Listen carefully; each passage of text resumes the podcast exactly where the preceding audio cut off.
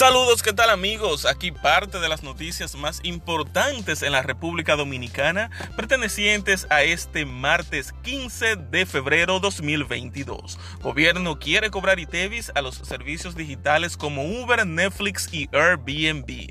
Tribunal Superior Administrativo se declara incompetente al pedido de Jana Line de unas disculpas públicas. Salud Pública reporta reducción en la ocupación hospitalaria por COVID-19 en las últimas 24 horas. Acuerdan aumento de salarios para los trabajadores de los ingenios. Motoristas intentan poner parada de motoconcho en la Churchill tras la eliminación de los carros de concho en esta avenida. Director de aclara que no hay cambios en el régimen sobre las pacas. Y en las internacionales, Rusia anuncia la retirada de algunas de sus tropas de la frontera con Ucrania. Y hasta aquí parte de las noticias más importantes en la República Dominicana pertenecientes a este martes 15 de febrero 2022. Hasta la próxima.